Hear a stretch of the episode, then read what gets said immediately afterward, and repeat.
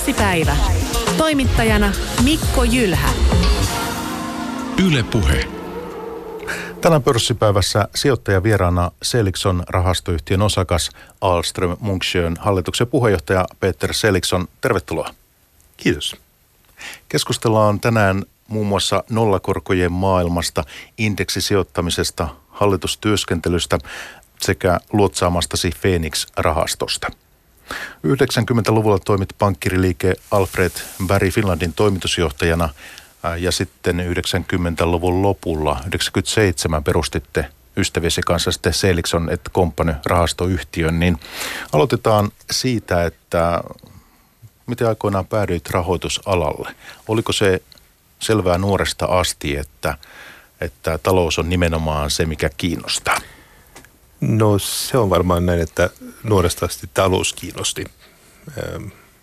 Jo 70-luvulla sijoitin kymmenenvuotiaana osakkeisiin. Että se on niin kuin omalla tavalla, ostin Sypin osakkeita ja Tampelan osakkeita aikana. Siinä oli erikoistilanne jo vuonna 75-6 muistaakseni. Ja sitten kun me muutettiin Luxemburgin 70-luvun lopulla, 77, niin ostin Belgo Mineira, joka oli Arberin tytäryhtiö Brasiliassa, jolla mä sitten tein hyvät rahat ja sillä, niillä rahoilla ostin ensimmäisen autoni. että kyllä se, se niin kuin oli, oli tiedossa.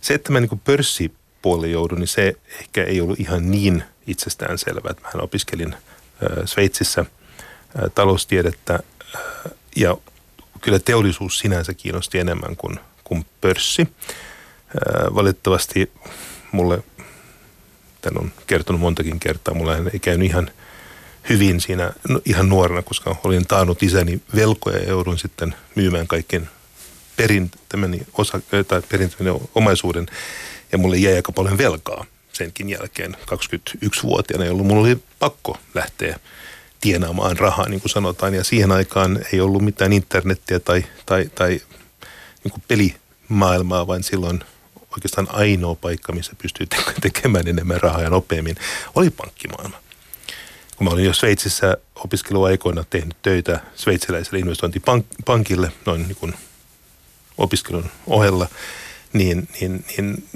se tuntui kiinnostavalta. Ja tulin Suomeen sitten 86 vuonna ja sain, pääsin Erik Selinin äh, analytikoksi alussa. Sitten sen jälkeen äh, aloitin sitten pörssissä tai pörssilattialla siihen aikaan. Se oli nappikauppaa sinänsä ihan kirjaimellisesti painettiin nappeja. Ja, ja kun ehkä Suomessa siihen aikaan myöskään ei hirveän moni kiinnostunut ulkomaankaupasta, niin se jäi mulle kokonaan. Mulla oli, puhuin silloin jo viisi eri kieltä ja tunsin eurooppalaisia sijoittajikin osittain, jos Sveitsistä käsin, niin tai Erik Selinin markkinaosuus oli muistaakseni alle prosentin, kun mä tulin sinne ja noin kuuden kuukauden sisällä se oli 10 prosenttia markkinoista, että siitä mä sitten jatkoin Arktokselle, tai mut palkattiin Arctos Securitiesin päämeklariksi vuonna 1987 crashin aikana, siis siinä viikkona. Ja ne Boetsus soitti mulle ja kysyi, että onko mä kiinnostunut perustaa uuden pankkiriliikkeen niin kuin kanssa yhdessä. Ja sitä keitettiin sitten nelisen vuotta. 91 siirryttiin aika iso osa Artoksen tiimiä siirtyi Alfredbergille ja musta tuli toimitusjohtaja. Rakennettiin siitä sitten uusi markkinajohtaja Suomeen tämmöinen institutionaalinen pohjoismainen niin meklari. Jos kuitenkin kuvitellaan jonkinlainen vaihtoehtoinen todellisuus, niin mikä se toinen ala olisi voinut olla, jos ei se olisi ollut rahoitusala? No, mullahan ei ollut, tai siis ei suvussa, ei isän kautta eikä äidin kautta millään tavalla niin kuin tätä pankkitaustaa, vaan päinvastoin se oli niin kuin teollista ja mun koko henkimaailma pyöri enemmän tämmöisen teollisuuden ja jopa raskaan teollisuuden ympärillä isällä oli kuumasinkityslaitoksia ympäri Suomea ja äiti tuli, tai äiti on Auströmin sukua, eikä Auströmissäkään niin kevyitä koneita pyöritetä, että ihan, ihan vähän niin kuin isompia, ää, isompia koneita. Et se oli ehkä se, mihin mä halusin ja olisin varmaan lähtenyt tavalliselle niin kuin corporate-uralle, jos ei tätä. Mä itse aina, aina sanon, että mä joudun ottaa niin kuin askeleen – voiman pahan, siis pimeälle puolelle nuorena, koska oli pakko tienata rahaa. Ja sitten 2000-luvun alussa, kun, kun, kun kaikki velat oli maksettu pois ja kaikki oli niin kuin taas hyvin ja mä pystyn ostamaan myös isäni vanhan firman takaisin, niin otin askeleen ulos valoon, siis voiman pimeältä puolelta valoon, eli teollisuuteen. Se on ollut tämmöinen mun oma sarkasmi ää, tässä asiassa. Että. Tätä valmistavaa teollisuutta, niin raskasta teollisuutta, en tiedä, savupiippuja, niinkään voisi sanoa, niin on sitä lähtenyt Suomesta pois aika paljon. Mm-hmm. Mitä sinä siitä ajattelet, että kuinka huolissaan ikään kuin siitä pitäisi olla ja on pitänyt olla ja korvaako sitten tämmöiset ää, tietointensiiviset pelialat ja muut, niin No, talouteen kuuluu varmaan sellainen niin kuin jatkuva muutos. Sehän kuuluu niin ylipäätänsä maailmaan. Että en mä usko, että, että monet niistä, siis sekä tekstiiliteollisuudessa että, että metalliteollisuudessa, niin kuin raskaammat, helpommat asiat, että ne voisi täällä pitkällä tähtäimellä kannattaa, koska eh, kyllä meidän väki haluaa parempia palkkoja. Parempia palkkoja saa sellaista niin kuin lisäarvosta. Mitä vähemmän lisäarvoa, niin mitä huono, tai mitä enemmän joko automaatiota tarvitaan, jotta ollaan kilpailukykyisiä, tai sitten ää, viedään johonkin sellaiseen paikkaan, missä se on halvempaa tuottaa. Et, et kyllä se on aika luontevaa, että, se, että, tämä kehityssuunta sinänsä, että, mä, että, se, että, sitä on täältä viety pois, ei pidä sitä niin kuin hirveän vaikeana asiana, mutta ja tilalle on tullut huomattavasti parempaa, fiksumpaa tekemistä. Että mä niin kuin, se on sinänsä ihan hyvä. Et se kuuluu tähän, eikä meidän kannata ikään kuin haikailla sitten vaikka jonnekin vanhojen tekstiilitehtaiden perään ja tämmöistä. Sä oot käynyt katsomassa Bangladeshia jotain tekstiiliteollisuutta, niin mä uskon, että hirveän moni suomalainen haluaisi olla sellaisessa duunissa enää. Mutta jos me tehtäisiin tällaisen vastuullisesti ikään kuin. No silloin se tehdään, niin kuin, ja onhan Suomessa tekstiilitehtaita, onhan niitä vielä. Mutta ne tekee sitten niin kuin lisäarvoa ja tekee sitä korkeasti niin kuin automatisoidusti. Ja sehän on hienoa fiksua toimintaa. Että ei, niin kuin, mutta silloin siellä ei ole enää tuhansia ihmisiä töissä. Siellä on niin kuin joitain ihmisiä töissä. Meillä tässä syksyllä, alkusyksynä, oli tämmöinen keskustelu, yhteiskunnallinen keskustelu. Ja tämän taustana oli sitten tällainen eh, professori Anu Kantolan ja akatemiatutkija Hanna Kuuselan tutkimukseen perustuva kirja Huipputuloiset Suomen rikkain promille – meidän ei nyt tässä keskustelussa ole syytä mennä tämän kirjan sisältöön yksityiskohtaisesti, mutta koska se herätti tällaista vilkasta keskustelua, niin äh, kysyn sinulta kommenttia. Äh, mitä siitä keskustelusta jäi käteen? Oletko mahdollisesti itse yksi kirja haastatelluista? Mm, tota, no, näin, että sitten se ongelma, jos mennään siihen ensin, niin, niin sehän on – aidosti ongelma. Se ei välttämättä Suomessa mun mielestä nyt vielä ole mikään iso ongelma. Siis tuloerot? Tuloerot ei nyt välttämättä Suomessa on se, se niin kuin suurin asia. Toki trendimäisesti me ollaan menossa samaan suuntaan kuin aika paljon, aika laajasti muuallakin.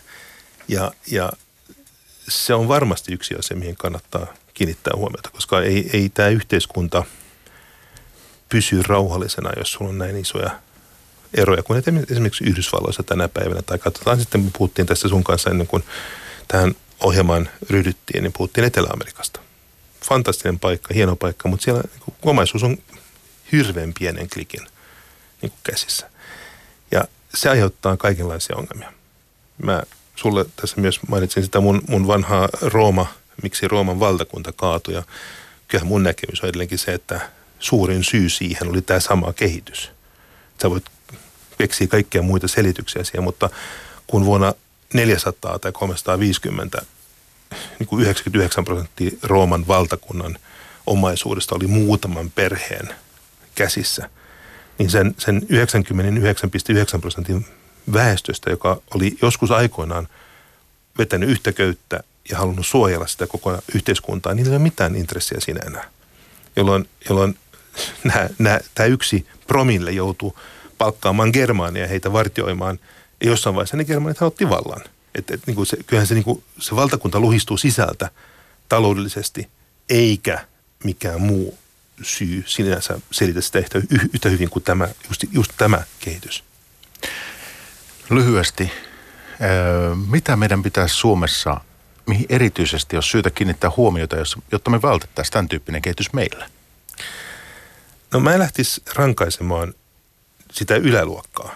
Se, se ei ole ratkaisu, ja se ei ole koskaan ollut ratkaisu, että sä niin kuin teet, eikö vaan, että otetaan rikkailta, annetaan köyhille, koska se, se, ei, niin kuin, se ei aja sitä asiaa. Vaan, vaan jos sä haluat niin kuin tasapuolistaa sitä, niin annetaan, avataan niin kuin luukut pikemminkin ja autetaan sitä muuta väestöä rikastumaan. Mä että se on ehkä se, se, se, se olisi se tärkein asia tässä, että yhteiskunnassa rakennetaan sellaisia niin kuin,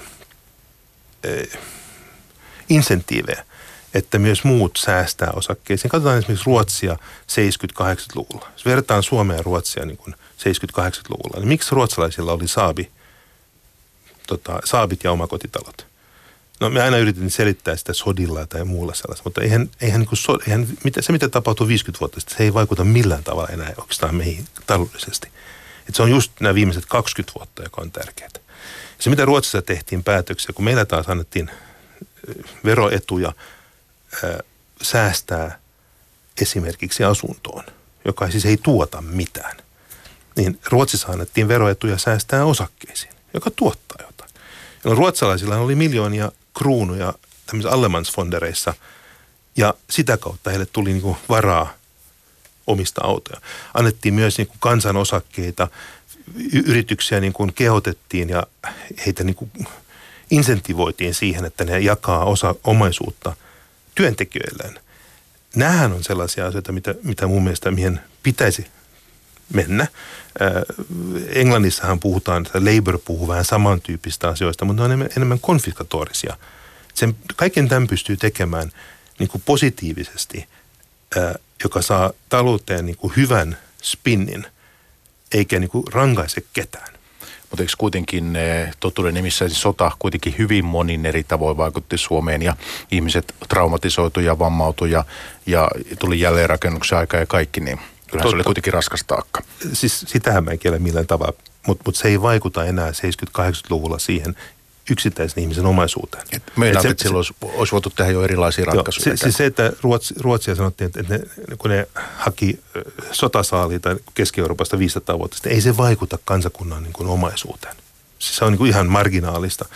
Että et, kyllä, kyllä ne päätökset, mitä Suomessa tehtiin sodan jälkeen nimenomaan verotuksen suhteen, niin se vaikutti siihen, miten rikkaita tai köyhiä ihmiset keskimäärin oli 70-, 80-, 90-luvulla.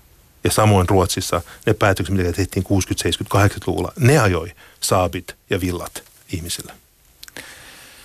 Hyvä kuuntelija, seuraat Yle Puheen pörssipäivää ja tänään vieraana Selikson rahastoyhtiön osakas Alström Munksjön hallituksen puheenjohtaja Peter Selikson.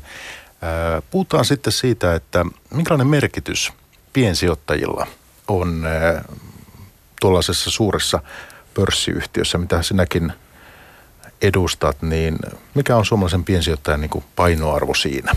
Siellä on suuria työeläkeyhtiöitä ja suuria kansainvälisiä instituutiosijoittajia muun muassa. Niin.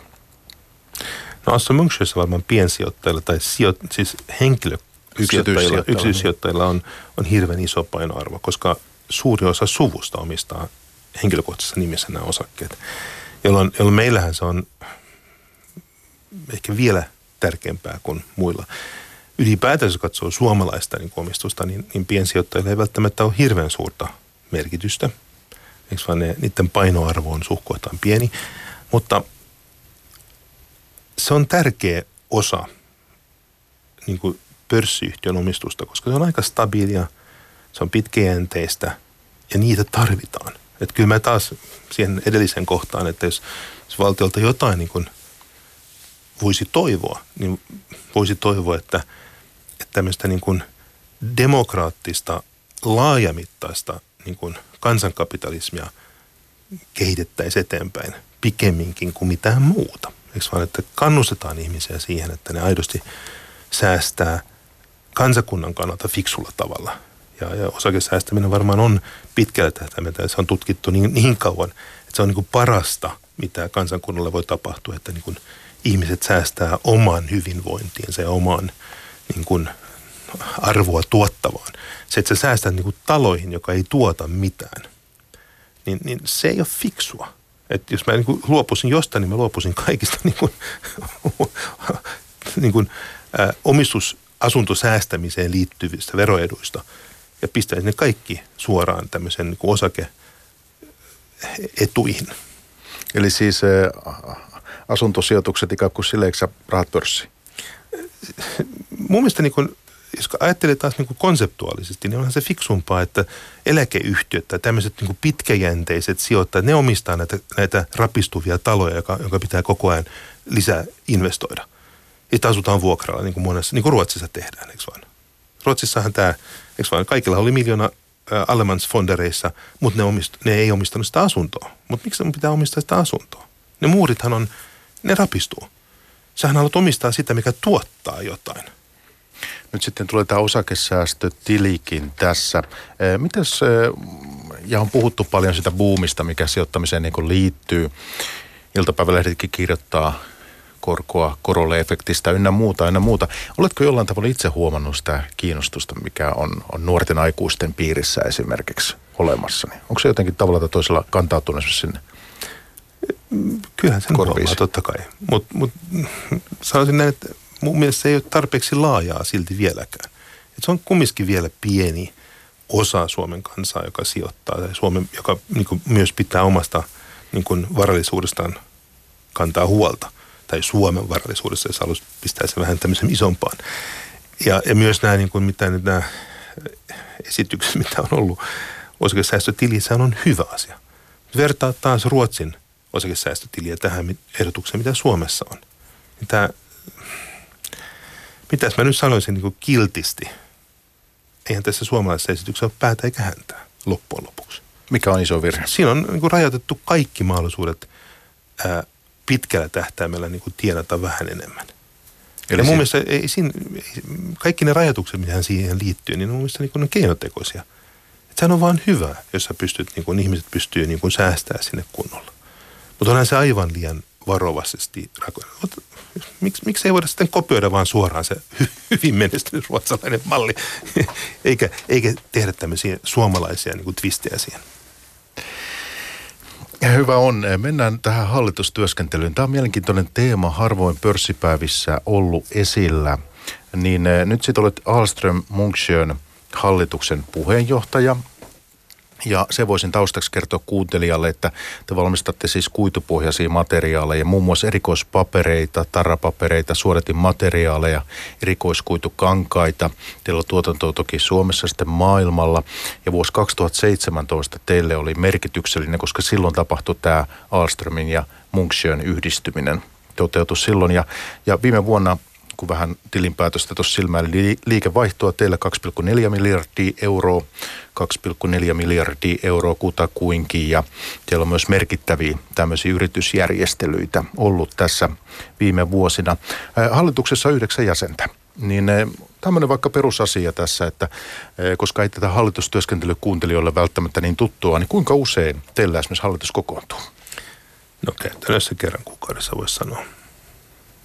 12 kertaa vuodessa noin kutakuinkin. Että semmoinen keskimäärin sitä luokkaa.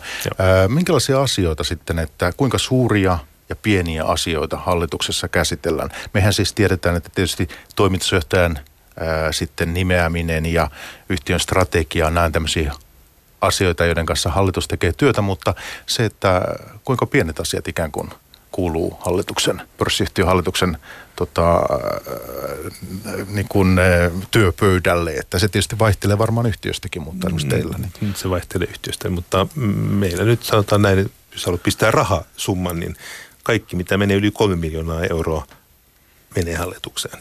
Et, et, toimitusjohtaja pystyy päättämään kolme miljoonan euron investoinnista itse. Mutta se on, tähän vaihtelee niin kuin firman koon mukaan, mitä se on. Ää, mutta niin kuin sä sanoit, hallituksella on päätehtävä on valita firmaan oikea toimitusjohtaja. Se on niin kuin ykköstehtävä. Toinen ihan yhtä tärkeä tehtävä on se, että se katsoo, että, että, hallitu, että firman strategia on oikea. No, joku on joskus sanonut, että, että toimitusjohtajan tehtävä on maailman yksi, yksinäisin tehtävä, niin kuin se on sä oot ison organisaation siellä niin kuin aivan ylhäällä, niin se on aika yksinäistä. Ja toimitusjohtajan ainoa kunnon sparring partneri on hallitus. Ja ää, varmaan kun katsoo tämän päivän hallitustyöskentelyä, niin sehän on operatiivisoitunut koko ajan. Eli koko ajan hallitus on lähempänä ja lähempänä bisnestä auttamassa toimitusjohtajaa ja johtoa viemään sitä firmaa oikeaan suuntaan. Et jos se aikoinaan oli, oli tämmöinen niin kuin, eli enemmän kontrolli elin, niin tänä päivänä se on aidosti niin kuin firman menestyksen niin kuin edellytys, että sulla on hyvä hallitus. No mainitsit tuon summan kolme miljoonaa, niin otetaan vaikka semmoinen, jos kävisi niin ikävästi tämmöinen ihan kuvittelinen esimerkki, että menisi vaikka ulkomaisesta tehtaasta, tuotantolaitoksesta joku turbiini rikki ja, ja, ja sitten tota, sitä uusitaan ja siinä tulee vakuutuskorvauksia ehkä tai muuta, jos siellä on joku tulipalo ollut, niin tämä voi olla semmoinen asia, mikä tulisi hallituksen työpöydälle myös. Mm, no Tässä kuvitteellisessa no, esimerkissä. No, joo, se on kallis turbiini, jos se maksaa kolme miljoonaa korjata, mutta tota, tuotantohäiriötä no ne on, toi on jo aika operatiivista sinänsä, että pitää katsoa mikä, miten siihen. Mutta jos siihen, useinhan silloin, jos to, jotain tuollaista tapahtuu, niin silloinhan se niin kuin laajennat tai iso, teet vähän isomman investoinnin siihen samaan aikaan, niin sitten se varmaan tuodaan hallituksen kaikki isot investoinnit tulee hallitukseen, mutta myös yrityskaupat, kaikki tämmöiset on, ää, myös organisaation liittyvät asiathan tuodaan, jos ketä palkataan, miten, siis kaikki toimitusjohtajan alaiset esimerkiksi meillä tuodaan myöskin hallitukseen. Mutta kerrot, että tämä hallitustyöskentely on muuttunut tällaiseen operatiivisempaan suuntaan. Ehdottomasti. Miten se vaikuttaa esimerkiksi siihen osaamiseen, mitä hallitukselta vaaditaan? Sehän on nostanut sitä tasoa voimakkaasti. Et ennenhän hallituksessa, ää, suomalaiset hallitukset dominoi juristit ja, ja tietyt omistajaedustajat istuttiin ja kontrolloitiin, valvottiin, että asioita tapahtuu ja asiat kaikki hoituu kunnolla. Totta kai tämä niin kuin oversight tai tämmöinen niin valvontafunktio on edelleenkin hallituksen. Hän on usein pistetty myös sitten komiteoihin. Sulla on tämmöinen niin kuin audit-komitea, siis äh, mä en edes tiedä mikä sen, suom- mikä sen niin, tota, tarkastusvaliokunta, anteeksi, tarkastusvaliokunta. Äh, eli nehän on usein siinä nimessä tarkastusvaliokunta hoitaa aika paljon niitä asioita, jotka liittyy tähän vanhaan valvo, valvontafunktioon. Ne on usein siellä. Ja itse niin kuin hallituksen aikaa käytetään sitten enemmän firman niin kuin strategian käsittelyyn, minne päin mennään, miten bisnestä kehitetään. Ja kun sä katsot myös sitä kokoonpanoa hallituksessa, niin, niin, niin itse asiassa juristit oli ennen 90 prosenttia hallituksesta, niin hyvä, että tänä päivänä enää hallituksessa edes ole, on juristeja. Se, on, on aika hassua, jos sä katsot sen siltä kannalta, että, että tänä päivänä etsitään niin kuin, huomattavasti operatiivisempaa osaamista, joka liittyy siihen, mitä sä, joko strategiaosaamista tai ihan niin kuin ala, alan osaamista ja, ja, ja tota, myös talousosaamista laajemminkin. Mitä ajattelet sitten näistä naiskiintiöistä? Pitäisikö sellaista olla pakollisia? Hallitukseen liittyen? Tämä on tosi vaikea kysymys. Öö, mä, ja nyt varmaan pitäisi sanoa, että pitäisi olla, koska, tai pitäisi olla kiintiötä molemmille. Se olisi varmaan poliittisesti korrekti tapa esittää sen, koska mä luulen, että 20 vuoden kuluttua me tarvitaan mieskiintiöitä. Maailmahan muuttuu, puhuttiin siitä. Tässä asiassa, jos katsoo – 25-vuotiaita poikia ja 25-vuotiaita tyttöjä, niin mä luulen, että teollisuus tänä päivänä on, sä näet enemmän 25-vuotiaita tyttöjä kuin poikia. Pojat on usein kotona pelaamassa jotain videopelejä, eikä enää ole töistä kiinnostuneita. Katsoo niin kuin melkein firmassa kuin firmassa muutaman niin kuin polven alaspäin, niin sieltä tulee naisia, ei miehiä. Jolloin jo nyt, jossain keskikastissa, niin, niin, niin naiset dominoi melkein firmassa kuin firmassa – ja ei tässä mene kuin 10-15 vuotta, niin, niin, niin johtotehtävissä on enemmän naisia kuin miehiä. Tarkoittaa sitä, että hallituksiinkin sitten nousee väistämättä tulevaisuudessa enemmän naisia kuin miehiä. Se on ihan normaali, että vielä nyt tilanne ei ole tämä. Jolloin se kiintiöt ei auta siinä hirveästi, koska se tekee vain sen, että ne muutamat naiset, jotka tässä vaiheessa jo ovat tässä tilanteessa, ne voisi auttaa, niin, niin niitähän kaikkihan me etsitään naista, koska me halutaan sitä perspektiiviä. Siinä on niin kuin se hyvä puoli niin kuin näissä kiintiöissä on se, että saadaan silmät auki, katsotaan, etsitään sitä nais, niitä naisia mukaan, koska naiset tuo keskusteluun huomattavan paljon.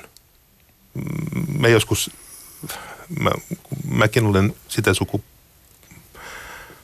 missä vaikka 55-vuotias vasta olen, niin kyllä mä ensimmäiset 20 vuotta on istunut hallituksessa, mistä ei ollut yhtään naista. Mutta heti kun ensimmäinen nainen tuli sisään, niin keskustelun taso muuttui. Ja se ei muuttunut huonompaan suuntaan, vaan pikemminkin parempaan suuntaan. Jossa jokainen meistä hän heti huomasi, että tämähän on hyvä asia, että meillä on naisia hallituksessa.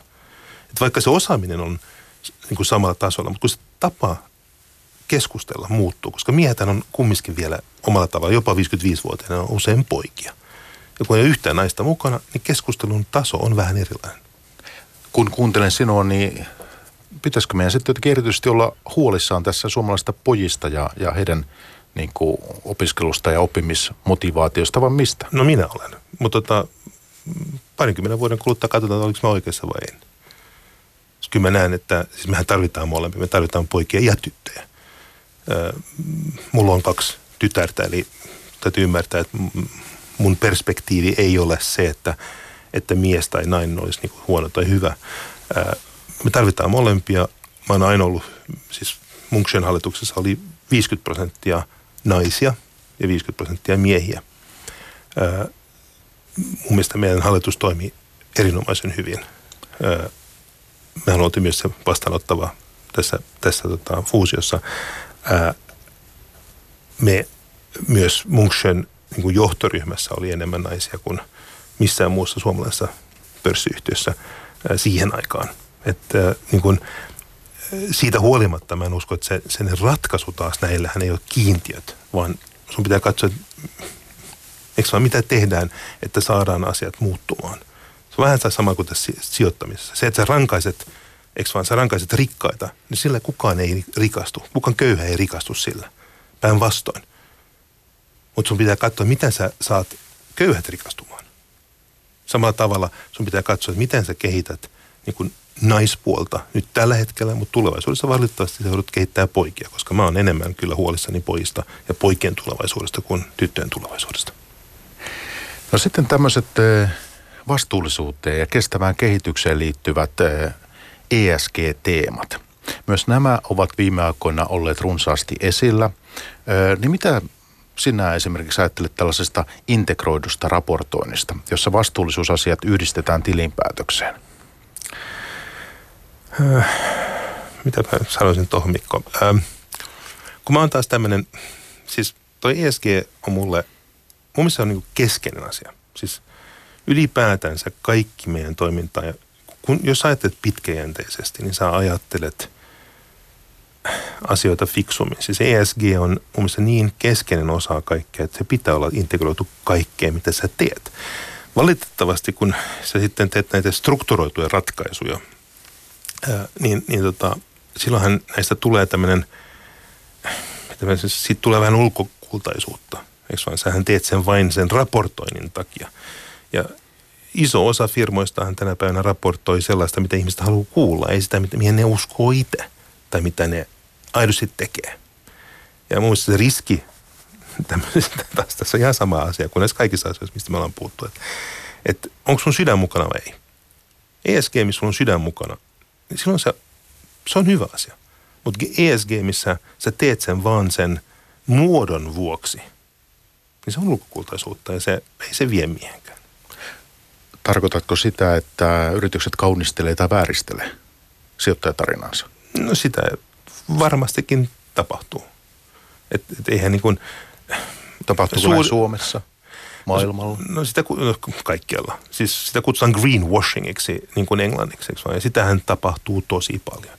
Eikö koska mm, sä teet tämmöisiä niin kuin teennäisiä ratkaisuja. Niin ei mennä siihen, mä voin puhua tuntia siitä, mitä sä pystyt tekemään paperiteollisuudessa. Mun mielestä niin yksi hauska juttu on, Otetaan yksi esimerkki. Saanko ottaa yhden esimerkin? Toki. No otetaan niin sanotut ruskeat paperit. Luon, luontosellu. No USAssa luontosellua tekee huomattavan vähän, siis ruskeita sellua tekee aika harva firma. Mutta koska kuluttajat tykkää ja haluaa semmoisen ruskean paperin, luonnollisen paperin, no mitä, kun sitä ei ole tarpeeksi, sitä ei tehdä tarpeeksi, niin mitä sitten tehdään? No sitten otetaan tota, ä, tavallista sellua, Valkastua. valkaistua sellua ja värjätään se. Eikö vaan?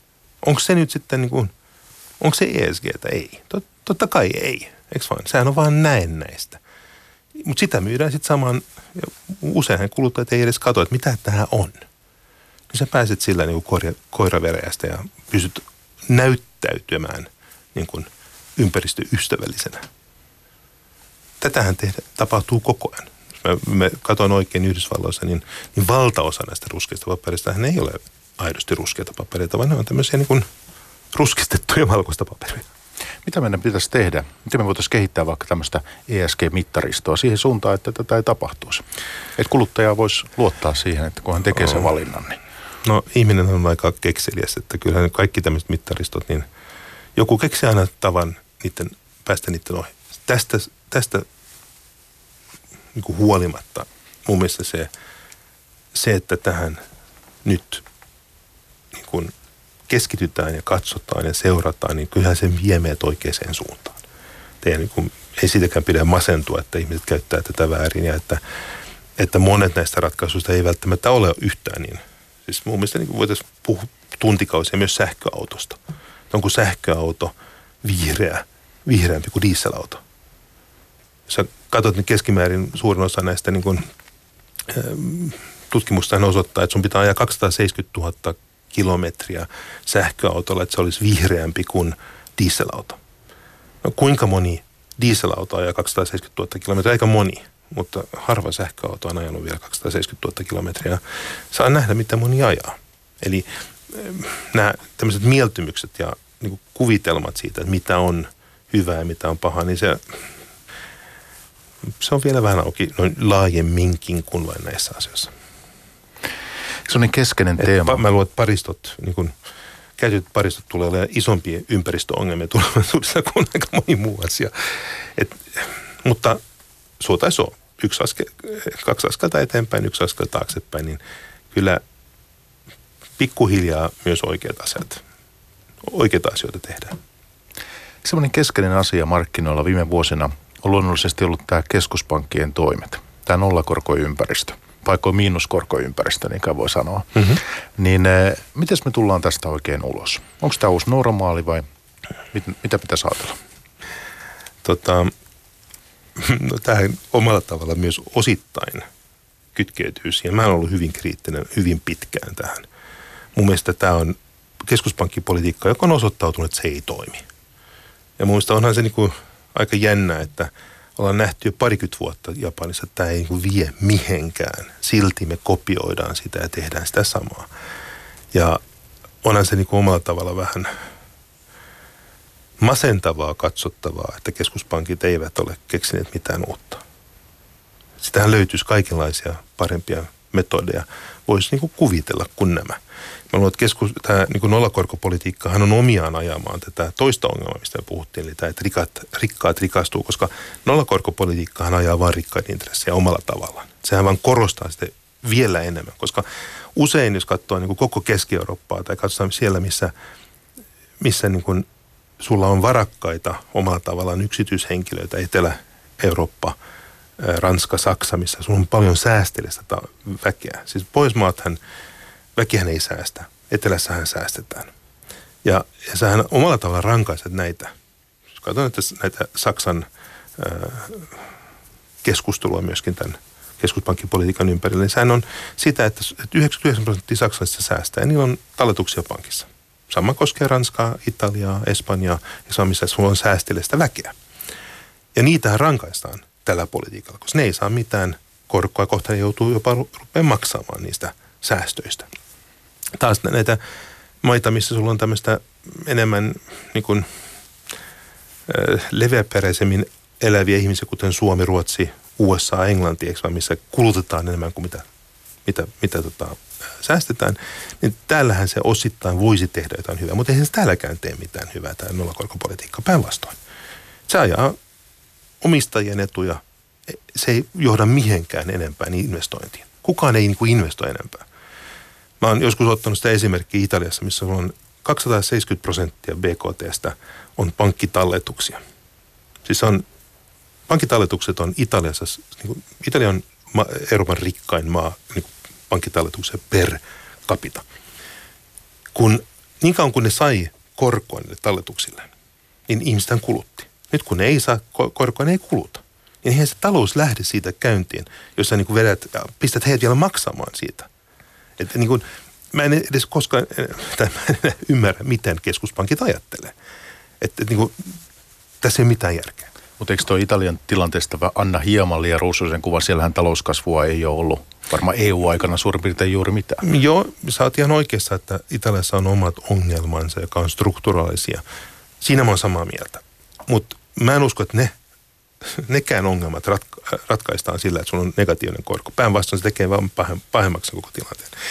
Italian tilannetta mun mielestä, siitä me ollaan puhuttu niin monta kertaa, sehän on hyvin paljon monimutkaisempi kuin, tai se on helpompi omalta osaltaan se, tiettyjä asioita, mitä pitäisi vielä tehdä, joka on mun mielestä helpompia ja suora viivaisempi kuin mitä sanotaan. Toisaalta niin kuin, Italian ongelmat hän ei ollenkaan ne, mitä sanotaan. Että siis eihän Italia, Italia on suurimpia rahoittajia maailmassa. Ja kun sä luet lehtiä, niin sä saat just päinvastaisen kuvan, eikö vaan? Se, että Italian valtiolla on paljon velkaa, sehän ei tarkoita sitä, että Italia maana olisi velkaantunut. Verrataan Suomea ja Italiaa. Mä heitän muutaman luku. Italiassa 270 prosenttia BKT on pankkitalletuksia. Ja valtiolla on velkaa 130 prosenttia BKT. Ja sitten yksity- yksityisellä sektorilla on 30 prosenttia BKT. Tai yksityiskuluttajilla on 30 prosenttia BKT. Jos lasket nämä yhteen, niin se on 160 prosenttia, eikö se on velkaa, ja, ja toisella puolella on 270 prosenttia talletuksia.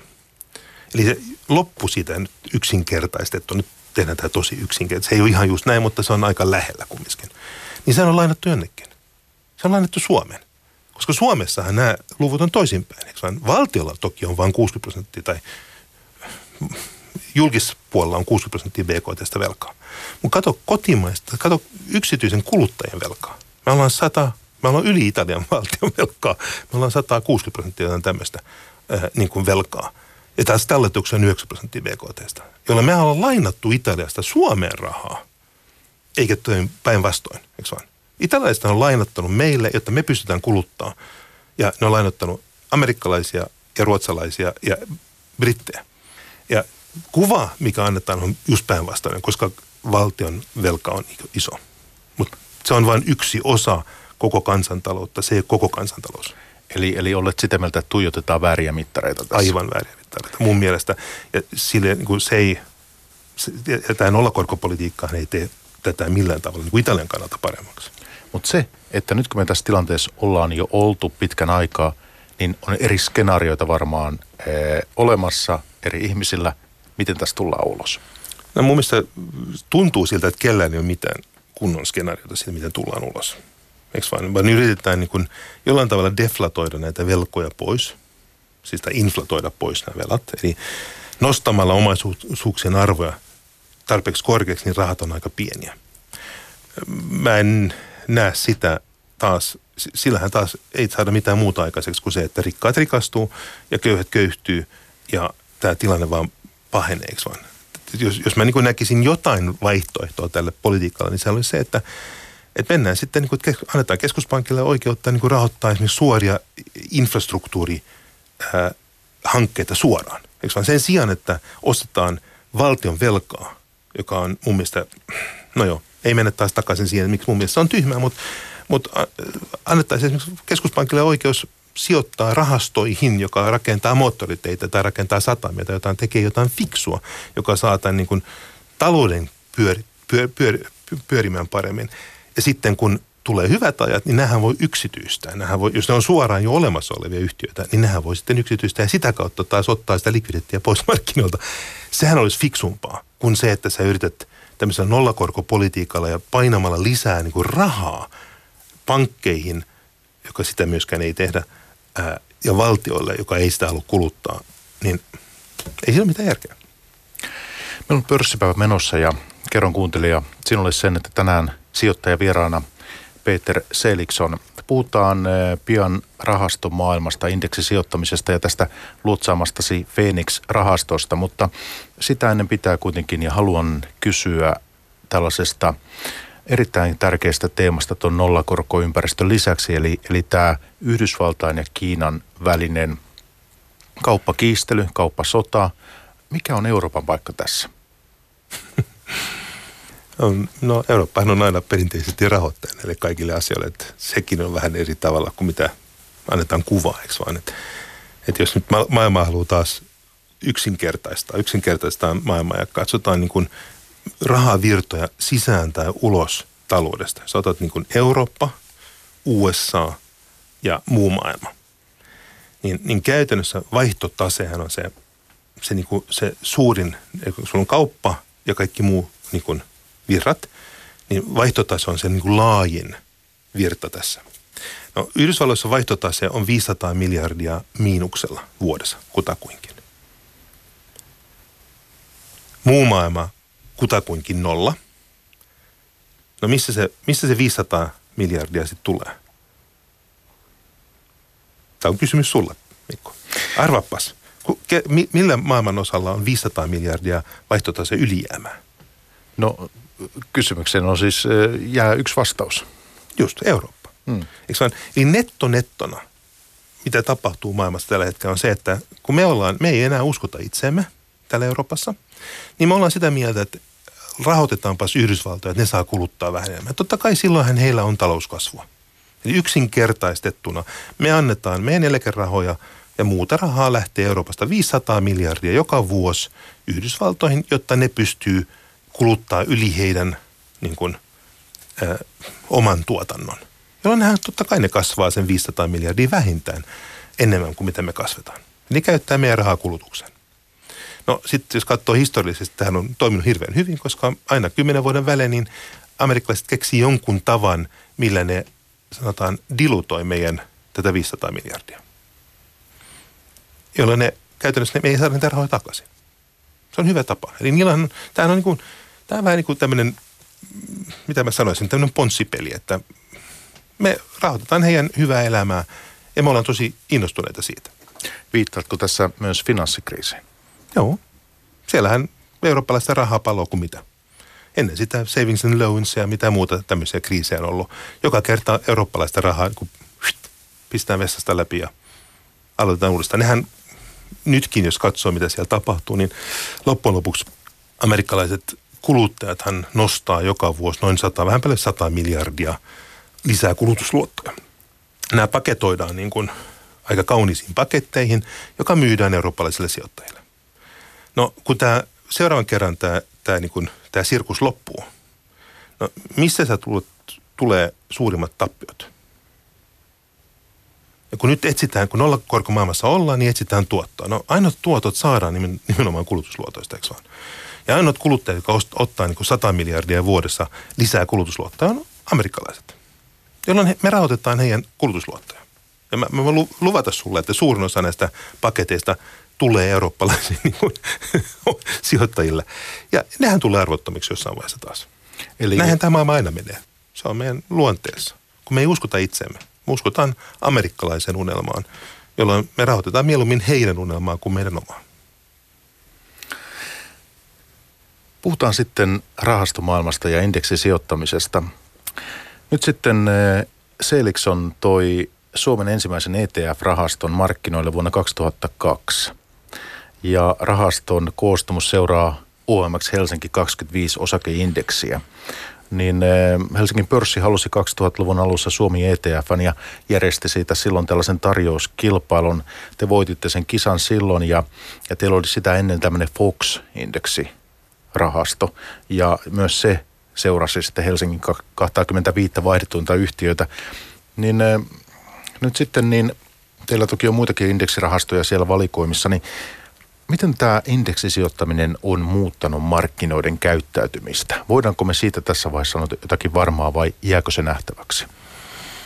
No, jos, me, jos mä sanon, ottaa pikku historia tehdä, niin tota, ää, kerroksen siitä, että miksi me tuotiin indeksisijoittaminen Suomen vuonna 1997. Niin se oli, me oltiin silloin tämä sama tiimi, joka siirtyi sitten Alphabetilta Seliksonin aikoinaan, niin, niin me oltiin nähty, että miten, eikö vaan – Alfe Berghan oli tehnyt tosi hyvää tulosta.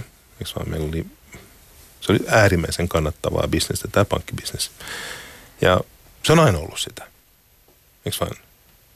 Ja me todettiin, että ei tämä maailma ole ihan niin kuin tasavertainen sijoittajille. Et pankit voittaa aina, sijoittajia ei välttämättä aina.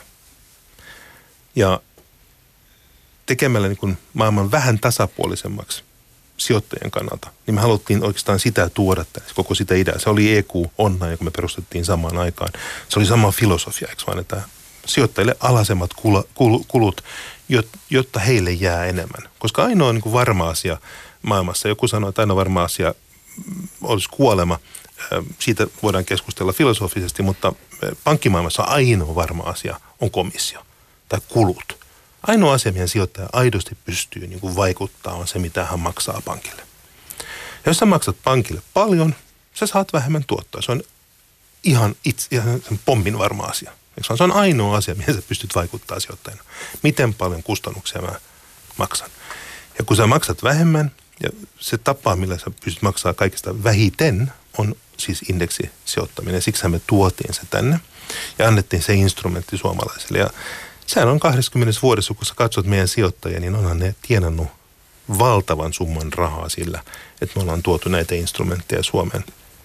Tässä vaiheessa on hyvä huomauttaa myös kuuntelijalle se, että ny- nykyisinhän ETF-tarjontaa on runsaasti. Sitä on eri, erilaisia ETF-vaihtoehtoja on yksityissijoittajien ulottuvilla paljon. Puhutaan sitten tota, puhutaan sitten eh, eri markkina-alueista ja, tai ehkä jopa niin kuin maailmanindeksejäkin ja, ja tällä tavoin, että Helsinki tässä ei ole ainoa vaihtoehto. Mutta se, että mitä me tiedetään siitä, että, että jos tulee vaikka joku, joku finanssikriisin kaltainen tilanne, niin miten tämmöiset indeksivälineet käyttäytyy silloin ja miten markkinat käyttäytyy silloin? Käyttä, hmm. Käyttäytyykö ne jotenkin eri tavalla kuin tämän Mä katsot, useinhan valitettavasti, jos katsoo näitä aikoja, missä – niin sanotut aktiivit sijoitukset niin kuin, ää, ylituottaa, niin että kyllä hirveän suurta korrelaatiota löydy mistään, että jos sä katsot tuonne vuoteen, katsot 30 vuotta taaksepäin, niin että siis pörssi menee ylös ja pörssi menee alas. Ää, suurin niin kuin pitkällä tähtäimellä tärkein asia on se, että pysyt sijoitettuna – alhaiset kustannukset. Ne on ainoat asiat, mihin sä pystyt vaikuttaa. Se, että niin kuin yrittää panikissa ostaa ja myydä, hän aiheuttaa vain kustannuksia, se aiheuttaa veroja, se aiheuttaa vaikka mitään muuta. Jolloin niin kuin se, että sä löydät sellaisia sijoituskohteita, missä sä pystyt pitkäjänteisesti jäämään. Siis olkoon sitten joku indeksi tai sitten niin kuin vaihtoehtoinen, ainoa mun mielestä vaihtoehtoinen sijoitusfilosofia. Hän on joku sellainen, mitä, mitä me ollaan yritetty toteuttaa siis mun mielestä menestyksellä esimerkiksi kollegani Anders Oldenborgin Serikson Phoebus-rahastossa, missä on niin hyviä yhtiöitä ja pidät niitä tosi pitkään. Silloin, silloin sä pystyt niin kuin outperformaamaan kyllä indeksiäkin ehkä? Mutta mut jos sä niin kuin yrität tehdä kauppaa edes takaisin, jos sä yrität niin kuin lyödä ää, indeksejä sillä, että sä, sä niin kuin – ns. ajoitat sijoittamista, siis meneekö pörssi nyt vähän aikaa alas tai nouseeko se vähän, se, siitä ei löydy niin mitään evidenssiä. Sä, sä niin kuin, ei, niin kuin rikkaita pitkäjänteisiä sijoittajia on paljon, rikkaita tradereita on huomattavasti vähemmän. Entä sitten pienyhtiöetu? Mitä, sä tarkoitat pienyhtiöedulla? Mä tarkoitan sitä, sillä sitä, että jos meillä on vaikka Helsingin pörssissä pienyhtiöitä, small cappeja, niin äh, sitten jos meillä on yksityissijoittaja, joka, joka äh, tutkii sitä avaruutta, ne on vähän vaihdettuja, vähän seurattuja, niin sieltä voi, voi saada ylituottoa, vai voiko? No jos sä pysyt näyttää mulle sellaista... Eikö tämmöistä akateemista tutkimusta ole, että pienyhtiöistä... Siis noista voi kaikista riidellä. On olemassa yksi sellainen pienyhtiöfilosofia, joka sinänsä on osoittautunut niin kuin voittajaksi. Ja valitettavasti nyt tulee taas markkinointipuhetta, mutta se on DFA, Dimensional Fund Advisorsin ää, tota, filosofia, joka on omalla tavallaan, niin kuin, se on, siis se on indeksityyppistä sijoittamista pienyhtiöihin. Mutta se, että sä pystyt niin kuin noukkimaan ja löytämään ja tietämään, siis kun kellään meillä ei ole semmoista niin kuin, ää, viisasten kiveä tai se, että pienyhtiö, siis joko pienyhtiöllä on sellainen tuote tai sellainen niin kuin, ää, niche, että ne kasvaa siitä isoksi, tai sitten ne ei ole sijoittamisen, sen fiksumpia sijoittamisen instrumentteja kuin muut. Jolloin niin kuin se, että pienyhtiö, jos, joskus aikoinaan pienyhtiöt oli halvempia kuin isot yhtiöt ja siksi sä sait isompaa tuottoa niistä.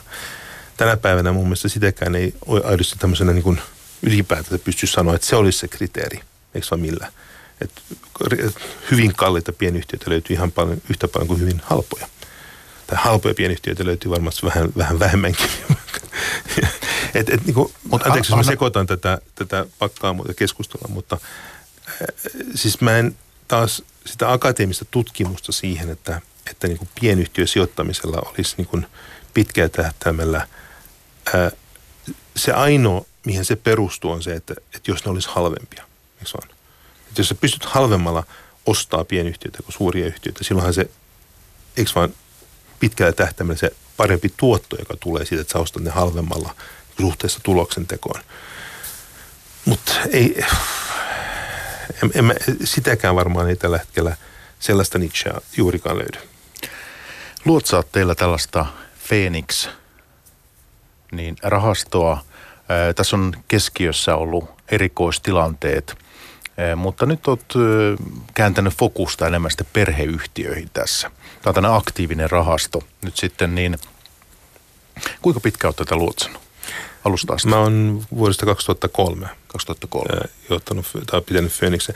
Phoenixin tota, ää, sanoisin, erikoistilanteet sinänsähän, se koko idea siinähän perustui nimenomaan siihen, tähän samaan, mistä me nyt puhuttiin niin pienyhtiöistä, että, että pystyt sä ostamaan halvemmalla ää, ja sitä kautta saamaan parempaa tuottoa.